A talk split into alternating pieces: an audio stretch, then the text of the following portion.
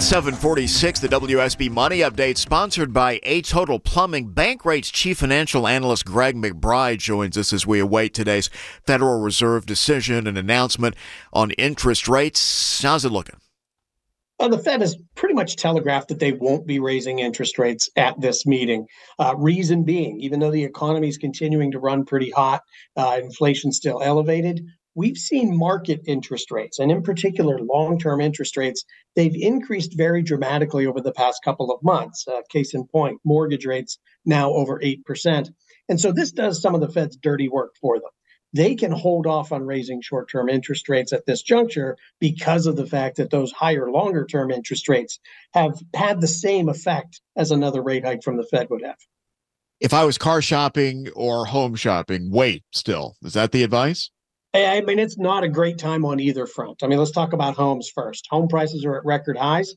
The cost of financing that is the highest in more than 22 years. And, you're also seeing escalating costs for everything from property taxes to property insurance. And, anybody who's ever had somebody come out to the house to fix something lately, that cost has gone up dramatically.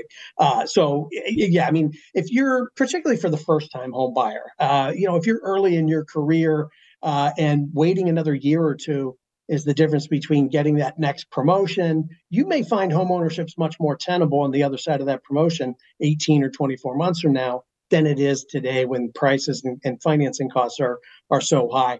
On the car buying front, prices are still very, very high. And on top of that, we've seen rates go up.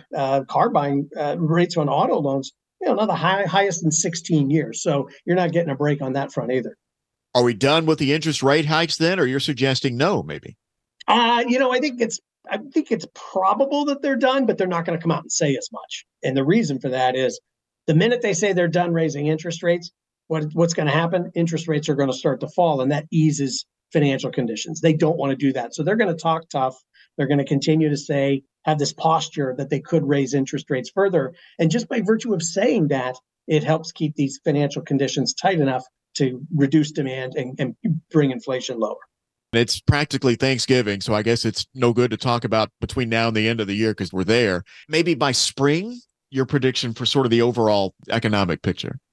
Well, interest rates aren't going to come down anytime soon, so interest rates are going to stay elevated. I have some concerns about the financial health of the consumer, broadly speaking. You got about 60% of households living paycheck to paycheck. And it takes a while for income to catch up to the cumulative effect of all these price increases we've seen over the last 2.5 years or so. The interest rate announcement very often comes during our 2 o'clock newscast while Bill Cacci is on the air this afternoon within that few minutes around 2 o'clock. So join us then, and we'll have it no rate hike expected, as Greg McBride there just told us.